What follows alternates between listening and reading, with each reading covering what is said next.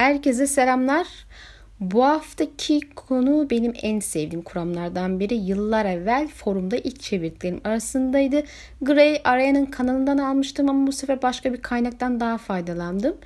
Beşinci kitap Theon bölümlerini okuyanlar kapüşonlu bir adama aşinadır. Yüzü görünmeyen Theon'u dönek ve akraba katil olmakla suçlayan gizemli bir kişidir kendisi. Elbette onu Theon dışında kimse görmüşe benzemiyor. Hatta hançer falan çekmişti. Okuyucular onu kışlarındaki cinayetlerden sorumlu kişi olarak gösteriyor. Peki bu kişi kim? Gerçek bir kişi mi yoksa Theon hayal mi gördü? Kapüşonlu abimiz ile Theon'un Kışları Hayreti bölümünde tanışıyoruz. Bu bölümün bir diğer özelliği de gizemli ölümlerle başlaması. İlk ölüm Lady Barbary Dustin'in e, ağabey Roger e, Riseville'in yanında getirdiği Ayyaş olarak tabir ettiği bir adama ait ismi bilinmiyor 44 yaşında. Cesedi karlar altında gömülmüştür. Tene göre eğer köpekler bulmasaydı adamın cesedi bağıra kadar karların altında kalır kimse de bulamazdı. Adamın sarhoş halde siperlere tırmanıp işerken düşüp boynunu kırdığı düşünüldü. Ama Theon'a göre bir insan işemek için tavralarına çıkması çok garipti. Daha sonra Ernest Frey'in yaveri çıplak bir halde kalenin hayvan mezarlığında bulundu ama adamın sarhoş halde dışarı çıktığı ve kaybolduğu ileri sürüldü. Elbette neden dışarı çıkarken soyduğunu kimse açıklayamıyordu ve bu kişi içinde Ayyaş denmesi Thea'nın mantığına göre tüm şüpheleri ortadan kaldıran bir şeydi. Çünkü insanların sarhoşken saçma hareketler yaptığı biliniyor. Ama elbette ki Theon önü sürülen bahanelerin hiçbirine inanmış görünmüyor. Tabii ki Diğerlere de öyle çok inanmış gözükmüyorlar. Bir sonraki ölümden ise Flintlere bağlı bir okçuydu. Ağırda ölü bulunmuştu ve kafasının at teptiği açıklanmıştı ki Theon kafasına sopa indirildiğini düşünüyordu. Ardından da Ramsey'in adamlarından Saradik favorisi e, malum yeri kesilmiş ve ağzına tıkılmış halde ağırlarda bulundu. E, bunun sarhoşluk veya işte tökezlemekle falan savuşturulamayacak bir şey olduğu aşikardı. Roosevelt kimse söylemeyin falan dese de e, Ramsey e, ağzını tutamadı. Çık çık çık konuştu böyle. E, bundan sonra işte Ruz işi tabii daha bir ciddiye alıp katili aramaya başladı. En azından açıkça aramaya başladığını gördük. En sonki ölüm ise küçük Walder'dı. Yani aslında büyük olan Walder. Şimdi e, gerçekleşen ölümlerin bir kısmından Abel ve yanında getirdiği kadından sorumlu örneğin Saradik. Bununla beraber Walder çocuğunu kimin öldürdüğü kesin değil ama hem Theon hem de kimi okuyucu bundan kapışıyorlu kişiyi sorumlu tutuyor. İkisinin şöyle karşılaşmasını bir hatırlayalım. Daha ileride onunla zıt yönde yürüyen bir adamla karşılaştı. Adamın arkasında başlıklı pelerini dalgalanıyordu. Theon ve adam yüz yüze geldiklerine kısaca bakıştılar. Adam eline bir hançer aldı. Dönek Teon. Akraba katili Teon. Değilim. Ben ben demir doğumluydum. Sen tamamıyla sahteydin. Nasıl oluyordu hala nefes alıyorsun? Saradik'in aletini ağzına tıkan ve Roger Roswell'in seyisini siperlerden aşağı atan katilin bu adam olup olmadığını merak ederek Tanrı'nın benimle işi bitmedi diye cevap verdi Theon. Tuhaf bir şekilde korkmuyordu. Sol elinin eldivenini çıkardı. Lord Ramsay'in benimle işi bitmedi. Adam baktı Güldü. Öyleyse seni ona bırakıyorum. Şimdi muhtemelen kalede birden fazla katilimiz var. Saradik gibi adamların mızrak karaları tarafından öldürülmüş gibi gözüküyor. En azından Saradik onlar tarafından öldürdü kesin itiraf ettiler denebilir. Elbette biraz itiraf diye yuvarlak kelimelerden oluşuyordu. Yani işte diğerlerini öldürdünüz. Saradik diye e, Theon'un suçlama başlayan diline domuz gibi kokan biriydi diye cevap verdi kızlar onların öldürdüğüne dair itiraf gibi algıladık biz de. Ama Voldur çocuğunu öldürdüklerini kesin dille reddediyorlar. Okuyucuların kimisi Voldur'u öldürenin kuzeni diğer Voldur olduğunu e, Lord olmak için engelleşimden kaldırdığını falan düşünüyor. Belki ama ben bunu daha çok ölenten beklerdim. Çünkü Ramsey'e benzemeye başlayan o idi. Elten'in de ifade ettiği gibi Voldur'un öldürmesi zekiceydi. Çünkü bu şekilde Manderley ve Freyler birbirine düştü ve kalede e, yedik çatlak oluştu. Biz kapüşonun adama geri dönelim. Bu kişi kaledeki ölümlerden en azından Walder'ın ölümünden sorumlu mu? Bilemiyoruz kesin olarak ama kimliği bir gizem olduğu kesin. Kimi okuyucu onun Jamie'nin elinden kaçan karabalık olabileceğini düşünüyor veya en son işte Beyaz Liman'da Buffalo ordumuzun yanında gördüğümüz Lord Glover'ın kardeşi Rob, e, Robert Glover olabileceğini düşünüyor. Bazıları Harvin bile olabilir diyor. Elbette tüm bu adaylar içinde elimizde güçlü değiller yok. Her birinin kesinlikle Frey ve Bolton'ları saldırmak için bir sebebi var. En önemlisi Kuzey komplosuna aşinaysınız. Kale içinde bir çatışma, korku ve huzursuzluk ortamı yaratmak kesinlikle Bolton'ları alaşağı etmek isteyen kuzeylerin arzu edebilecekleri bir şey. Ölümler başlayınca da Theon bu tiyatroyu daha önce gördüm diyerek kışlarını ele geçirdiğinde değirmencinin çocukları kandırmacasını bilen 3 adamını öldürmesini hatırlıyor. Gördüğüm kuramlardan birinde Harvey'nin adaylar arasında en uygun kişi olduğu yönündeydi. Bunun sebebi şu. Şimdi Harvey'nin e, kaleyi ve aileyi iyi tanıdığını biliyoruz. Onun aileyle karşılaştığı için Lady Taşkalbe kızının yaşadığı bilgisini vereceğini, en son Sandor ile göründüğünün bilgisini verdiğini düşünmek çok da zor değil. Zaten en son arıyorlardı. E, Kuzey'de iyi biliyor. E, Rose Bolton sözüm ona Arya'yı almak için neyi topraklarındaydı. Kızı aldı ve boğazı geçti. Lady Taşkalp Arya'nın Bolton ile evlendirileceğini duyunca bahsi geçen kızın kendi kızı olduğuna emin olmak ve muhtemelen onu kurtarmak için Harvey'ni göndermiş ola bilir. Hep bir kuzeli olduğu için Bolton'un arasına sızması da gayet mümkündü. Harvey'nin isminden en son işte dördüncü kitapta Ket'in cesedini diriltmesi için e, Toros'a yalvarması anlatıldığında bahsediliyor. E, daha sonra Brainy'nin Ket'in karşısına çıkarıldığında onun yanında sözcüğünü yapan genç bir kuzeyli betimlemesi de varsa da onun Harvey'in olduğundan kesin emin olunmadığı şeklinde bir ifade var kuramda. Elbette işte o değilse kim sorusunda işte Ned'in kemiklerini kaleye getirmek üzere gönderilen Hal Mol'un olduğu iddia ediliyor. Şimdi sancaksızların Arya Bolt'un evliliğinin duyma olasılığı var mı? Bence var. Yani yine de kesin olarak duydular ama ve tam olarak ne zaman duydular sorusuna e, net cevap vermek şu aşamada çok da mümkün değil. Neticede Arya da annesi etrafta dolanırken bu evlilik haberini Lannister askerlerinden duymuştu. Öncesinde veya sonrasında başkalarından duymadı. E bunun da beraber halının yaşı konusunda da bilgimiz yok. Yani yetişkin bir erkek mi yoksa genç bir adam mı bilmek şu aşamada da pek mümkün gözükmüyor. Bu sebeple Ket'in yanındaki genç kuzeylinin hal olduğunu kanıtlamaktan çok uzağız. Zaten onun Ned'in kemiklerini kış ulaştırma vazifesini tamamen terk edip öldüğü bilinen Ket'i bulmak için nehir topraklarında gezmesi için de bir sebep göremiyorum. E, Hal da en az Harvin kadar kuzeyli yani. Ve kış yarında yaşayan muhafızlardan biriydi. Yani Arya ve diğer çocukların yüzlerine aşinaydı.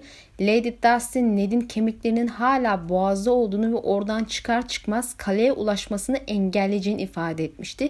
Yani muhtemelen Hal en başından beri ona verilen vazifeyi tamamlama derdinde Genelde vazife adamları kendine verilen görevi yerine getirmeden durmazlar. Yani eğer Stark tarafından biri içeri sızacaksa Bolton'un arasına girecekse bu en iyi aday Hal Mollis olurdu. Zira zaten kendisi hali hazırda boğazda pataklıklarda dolanıyor. E, Bolton'un adamların arasına kolaylıkla giriverir. E, bu durumda bu olay daha çok kuzey komplosunun bir parçası olur. Ketin değil. Ama kalede zaten sürüsüne bereket adam var Stark yanlış. Yani kalede huzursuzluk çıkarmak vazifesini pekala onlardan biri de yapabilir ki e, Freyler de Mandrill e, Lord bizim Bofa Lord'una suçluyordu. Adamlarını işte e, gönderiyor öldürtüyor diye. Elbette mesele Arya'yı kurtarmak ise onu iyi bilen biri olması lazım. Hal ve Harvin iyi birer aday bu sebeple yine de söylediğim gibi güçlü argümanlardan çok uzağız. Yüksekte ihtimal Harvin hala Ket'in yanında Brain'in gördüğü genç kuzey o ve Hal da boğazda Ned'in kemiklerini muhafaza etmekle meşgul. Elbette Karabalık ve Lord Glover olamaz çünkü ikisinin de yüzü tanıdık gördükleri, göründükleri an tanınırlar. Öyle gizlenebilecek insanlar değil bunlar. Ve Karabalık zaten Arya'da hiç görmediği için yani onu e, görüp de onaylama şansı yok. Zaten Karabalık ve Jaime yüzleşmesi gibi hadiseler olmadan evvel Bolton boğaz geçip gelmişti yani. Araya böyle sızamaz o şekilde. Yani muhtemelen Glover'da zaten Arya'yı hiç görmemiştir ya da yüzüne çok aşina değildir. Yani tabii tüm mesele Arya'yı kurtarmak olsaydı. E diğer mesele için zaten bir sürü adam olduğu konusunda anlaştık kabul ediyorum. İçeri ekstradan sokmaya gerek yok. Bu durumda bu kapışon kim olabilir? En popüler adayımız Theon Greyjoy. Evet Theon. Nasıl? Aslında bunun açıklaması şu. Çoklu kişilik bozukluğu. Eminim ki birçok film ve dizide karşınıza çıkmıştır bu. En ünlüsü de Dövüş Kulübü filminde işlenmişti. Oradaki ana karakterde oluşturduğu yan benliği karşısında gerçek bir insan gibi görüyor ve konuşuyordu. Gerçi biraz şizofreniye de benziyordu. Olan şartlarda bu hastalıktan muzdarip kişiler yan benlikten aynen bu şekilde hayalet gibi karşısında görmezler. Ama işte bu kurgularda enteresanlık katmak ve işte izleyiciyi, okuyucuyu kandırabilmek için farklı şeyler eklendiği olabiliyor. Bu sebeple ve Theon ve bu kapüşonun yüzleşmesi pek tabi olarak kurgusal bir ekleme olabilir. Nitekim zaten bu hastalıktan muzdarip kişilerin özellikler arasında sanrılar görmekte var. Theo'nun büvet ağacının yanında iken sesler duyduğunu okuduk. Bu sesler muhtemelen zaten Bran'a ait ama değil ise sanrı duyma ve görme kıstaslarını karşılayan sahneler olduğunu söylemem gerekir. Şimdi bu hastalığın tanımı ve özelliklerin tespiti için eski forumdan John Snow isimli arkadaşımın yardımını aldım. Kendisi psikoloji mezunuydu. E buradan bir kez daha yardım için çok çok teşekkür ediyorum. 5 kitaptaki 5. kitaptaki tüm teori bölümünü okuyup üstünde makale üstüne makaleler falan araştırarak yardımcı oldu bana. Ya bayağı bir akademik e, inceleme yaptı yani. İleride kitaptaki bazı karakterlerin psikolojik durumunu da ele almak ve bu konuda video yapmak istiyoruz inşallah yaparız bakacağız artık. Biz şimdiki konumuza tekrar geri dönelim. Şimdi e, Theo'nun 10 yaşına kadar nasıl bir çocukluk yaşadığını tam bilemeyiz ama işte ağabeyleri onu birazcık e, tarttaklar dalga geçermiş herhalde. Hani genelde bu tür psikolojik rahatsızlıkların çocuk yaşlar işte böyle maddi manevi şiddet ve veya taciz, tecavüz gibi şeyleri yaşayan insanlarda görülme olasılığı yüksek. E, Theo'nun böyle çocukluğunda böyle şeyler yaşadığını zannetmiyorum. Tüm Greyjoy'lar Euron değil. Bununla beraber kişilik bölünmesi ayrıca büyük bir travmanın sonucunda da ortaya çıkabiliyor. Theon'un kışlarını ele geçirmesi ve sonra Ramsay'in bir oyunuyla onu tekrar ele geçirip işte Theon'u esir ederek maddi manevi işkence etmesi Theon için büyük bir travmadır. Öyle ki yaşadıkları Theon'un dış görünüşünü etkiliyor. Yaş bir adam gibi saçları beyazlıyor falan. Öyle ki aşağı bile onu ilk görünce tanımıyor. Ee, bir insanın saçlarının genç yaşta beyazlaması demek yani eğer bir genetik bir faktör yoksa çok büyük acılar, travmalar yaşaması demektir. Başka türlü beyazlamaz onlar. Yani eminim ki bir gecede saçları beyazlayan insanların hikayelerini duymuşsunuzdur. Theon da bunlardan biri işte. E, Theon ilk 10 yılını bir demir doğumlu ve son 10 yılında Starklar arasında geçirmiş biri olarak aslında temelde bir kimlik bulanıma sahip biriydi. İşte çevresindeki insanların sorgulama, sorgulamasıyla bir, bir Stark mı işte yoksa Greyjoy mu, Greyjoy mu olduğu konusunda şüpheler vardı. Tabii Theon ben Greyjoy'um, Greyjoy'um, demir doğumluyum falan deyip onu ispat etmeye çalışıyordu yani kendi öz ailesine. Onun ailesine bakarsak Theon bir kurt idi. Stark'ta bakarsak da o bir demir doğumluydu ve babasına düzgün davranması için esir olarak himaye edilmiş biriydi. Elbette dediğim gibi e, Theon genelde hani e, Greyjoy olduğunu vurgular demir doğumlu olduğunu vurgular e, ve diğer yandan işte Ned Stark'ın muhafızıydım, himayesindeydim demeyi tercih etse de aslında içten içe esir olduğunu da hep bilincindeydi. E, buna rağmen işte Sansa ile, ile evlenip onlardan biri olmak da istemişti ama olamadı tabii. Onun tabiriyle Stark olmalarına izin vermemişlerdi. İkinci kitapta bana göre tam manasıyla e, Theon kendi yerini aradığını ve hırslarına e, yenik düştüğü bir kitap. E, en sonunda Ramsay'in eline geçtiğinde Theon işkence ile leşe dönüştürüldü. O artık leş idi, Theon değildi. Leş'in 5. kitaptaki bölümlerini okuduğumuzda görüyoruz ki Ramsay Theon'un zihnini fena halde kurcalamış, ruhunu parçalara ayırmış ve belli ki benliğini de en az ikiye bölmüş. Genel olarak Theon'un şizofren olduğunu düşünenler de var. Mesela Grey Array'de e, şizofren olduğunu düşünüyordu. E, öyle ifade etmişti. Ee, ben kişilik bölünmesinin ona daha uygun olduğunu düşünüyorum. Elbette bu iki hastalığın belirtileri birbirine yakın olduğu için kesin ayırımı bizler için çok zor olabilir. Ama psikolog arkadaşımın kanaatine göre çoklu kişilik biraz daha uygun görünüyor ona. Yine de %100 bir tanı koymak için kitapta yeteri kadar veri yok elimizde. Bunu da açıkça söyleyeyim.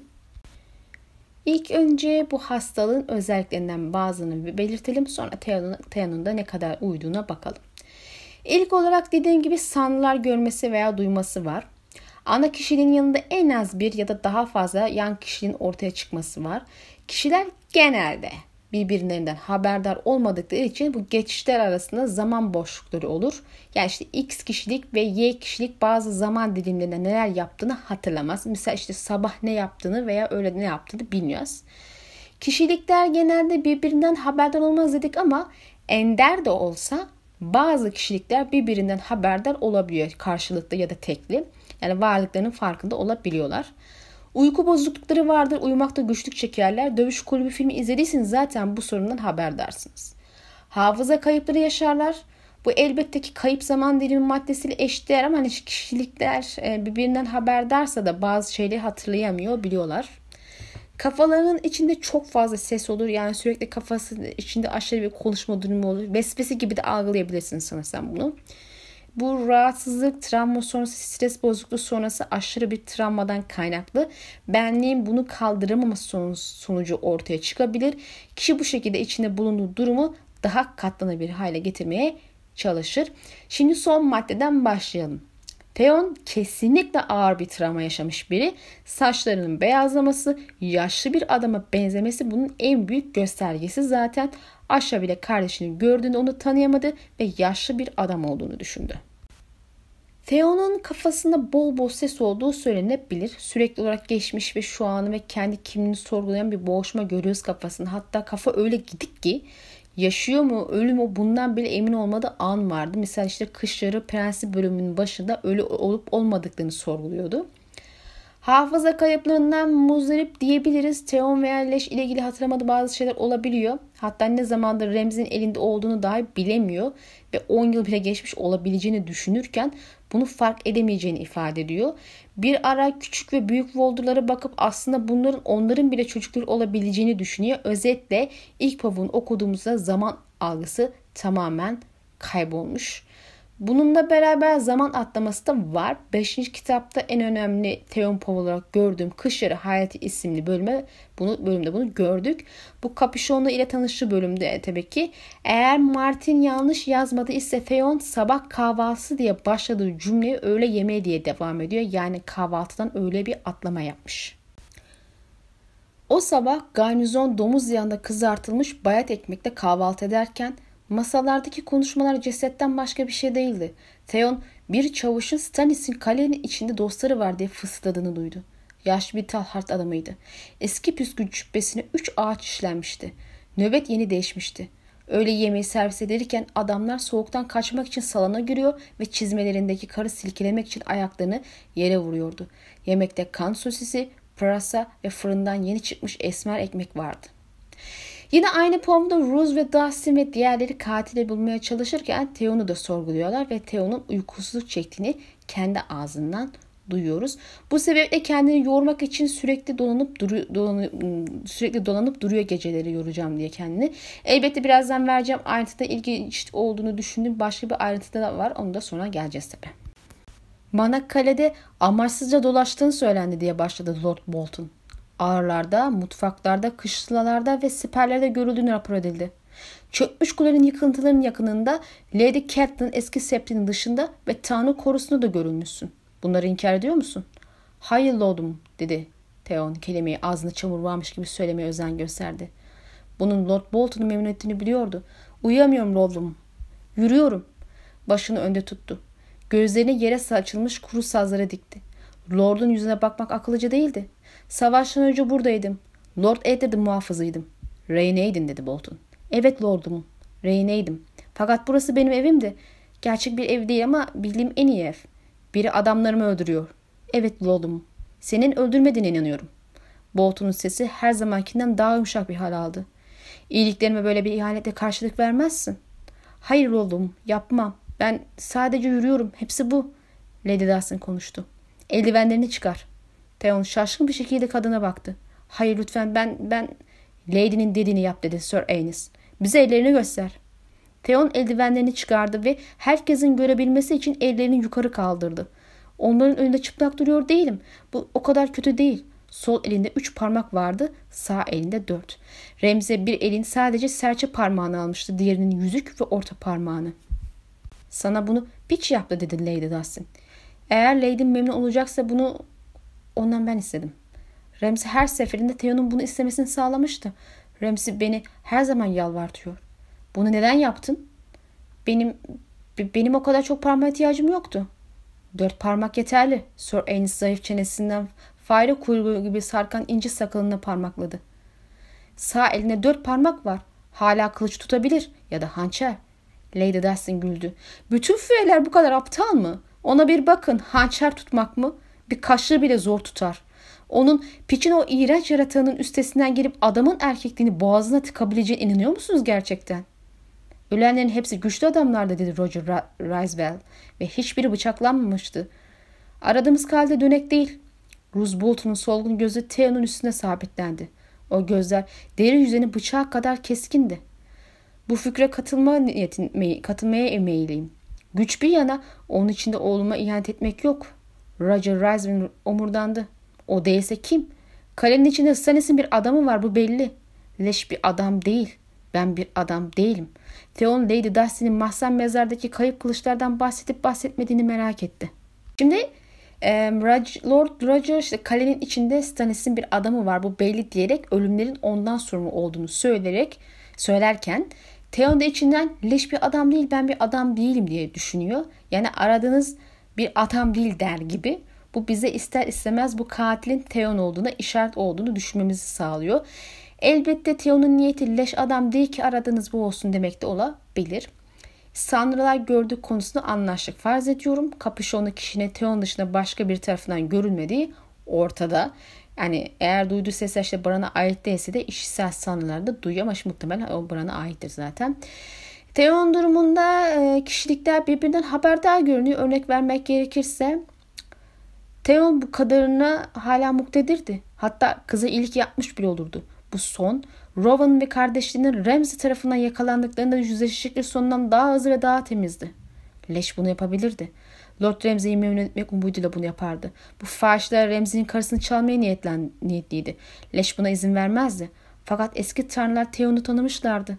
Onu adıyla seslenmişlerdi. Demir doğumlu. Ben demir doğumluydum. Balon Greyjoy'un oğluydum ve Pike'ın meşhur varisiydim. Theon'un parmak kökleri seyirdi ama Theon hançerini kınında tuttu. Şimdi şimdi burada ikinci benliğin farkında farkında olduğu gözüküyor ve üçüncü tekil şahıs olarak konuşuyor ve leş olsaydı bu kızları öldüreceğini, Ramsey'in karısını çalmalarına izin vermeyeceğini söylüyor ama şu anda burada olan kişi Theon Leş değil. Zaten son Pov ismi de Theon idi. Bu da bizi isimlere getiriyor. Povların isimlendirmesine baktığımız zaman Martin'in dördüncü kitapta aklına gelen yeni bir ekleme görüyoruz. Karakterlerin Poe isimleri hissettikleri ya da olduklarını düşündükleri şeye göre isimlendirilmişler. Mesela işte Arya çirkin küçük kız ve Cat kimliğine büründüğü için kendini bu şekilde isimlendirmiş. Daha doğrusu Poe bu şekilde isimlendirmiş. Çünkü bunun rolüne girmişti Arya. Sansa artık Aleyna olduğu için Aleyna olduğu için bu rolü oynadığı için bu şekilde isimlendirilmişti ve Theon da aynı. Theon'da bu daha dikkat çekici çünkü onun kişiliğinin gel gittiğini görüyoruz bu isim geçişlerinde.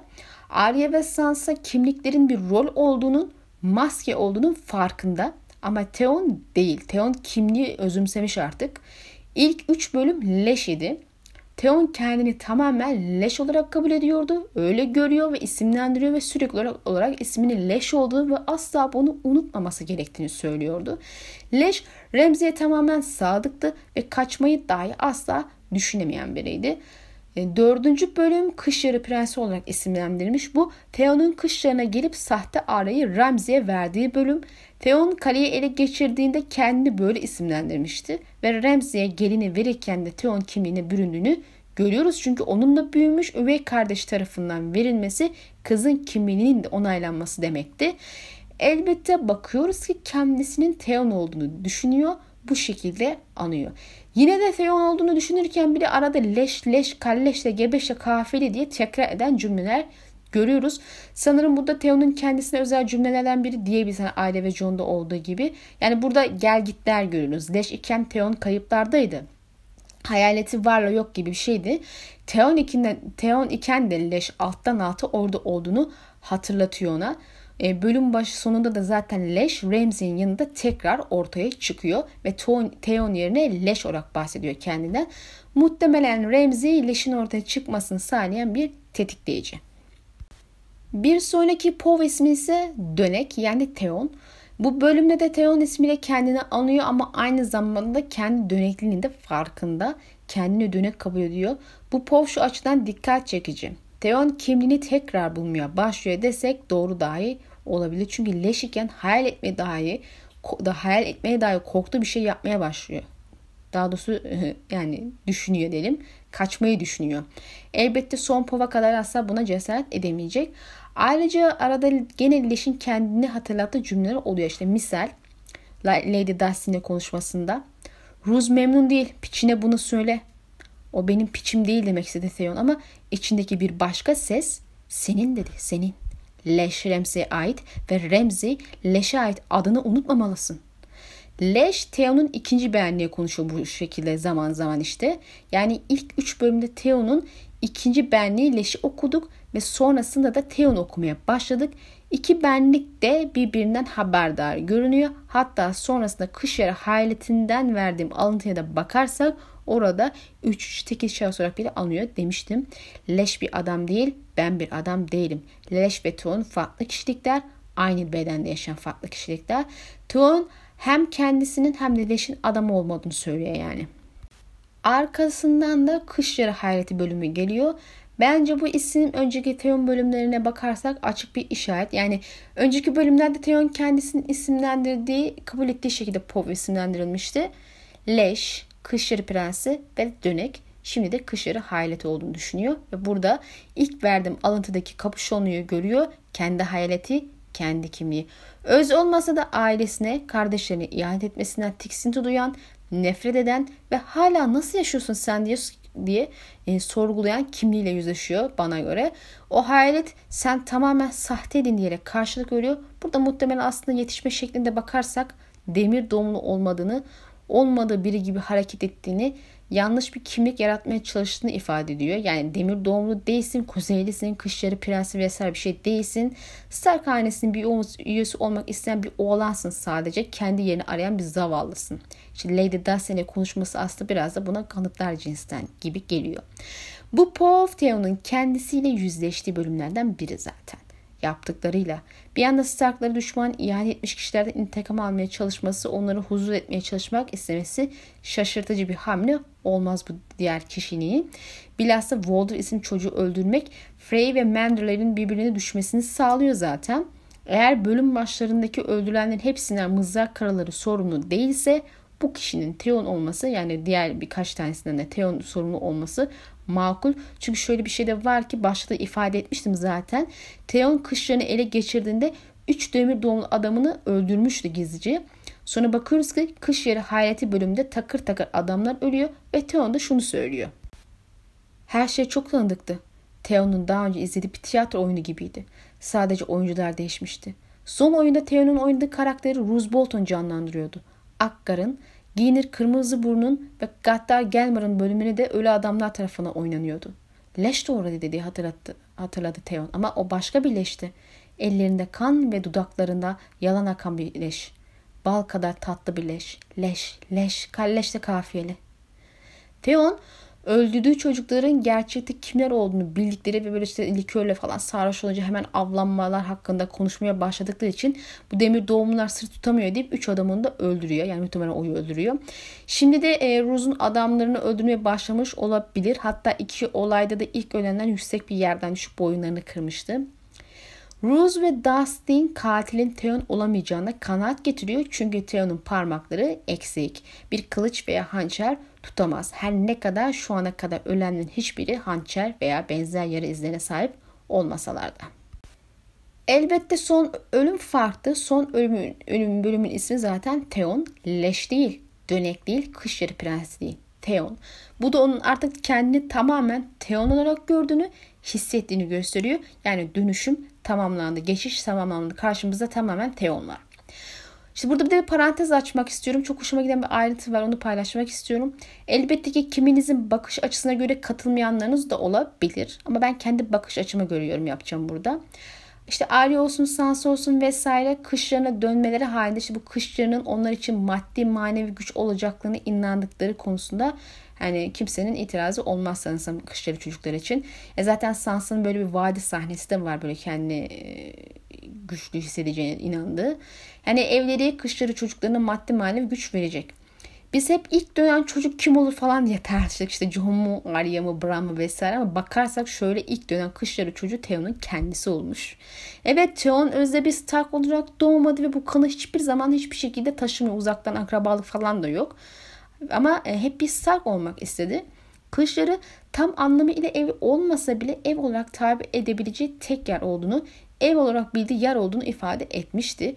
Ned'in onu Sansa ile evlendirip oğlu olarak kabul ettiğine dair hayaller kurmuştu eskiden.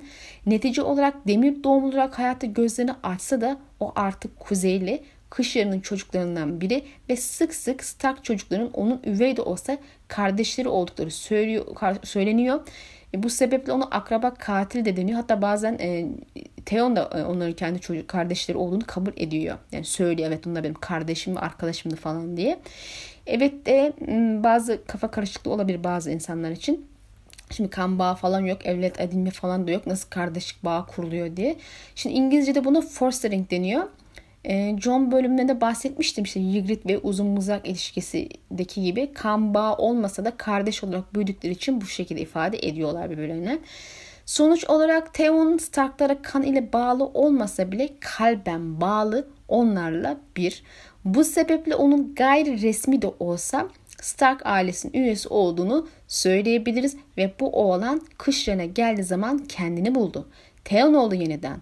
Buraya gelene kadar bundan yoksundu. Leş olarak yaşıyordu ama kış yarı onun evi ve kök saldığı yer. Onun maddi ona maddi ve manevi güç verip onu yeniden Theon'a dönüştürdü. Sizi bilmem ama benim çok hoşuma gitti bu ayrıntı. Biz tekrar şimdi ölümlere geri dönelim. Son Theon bölümünde Walder çocuğu öldürülüyor. Mızrak karaları ona dokunmadıklarını kesin dilde söylüyorlar.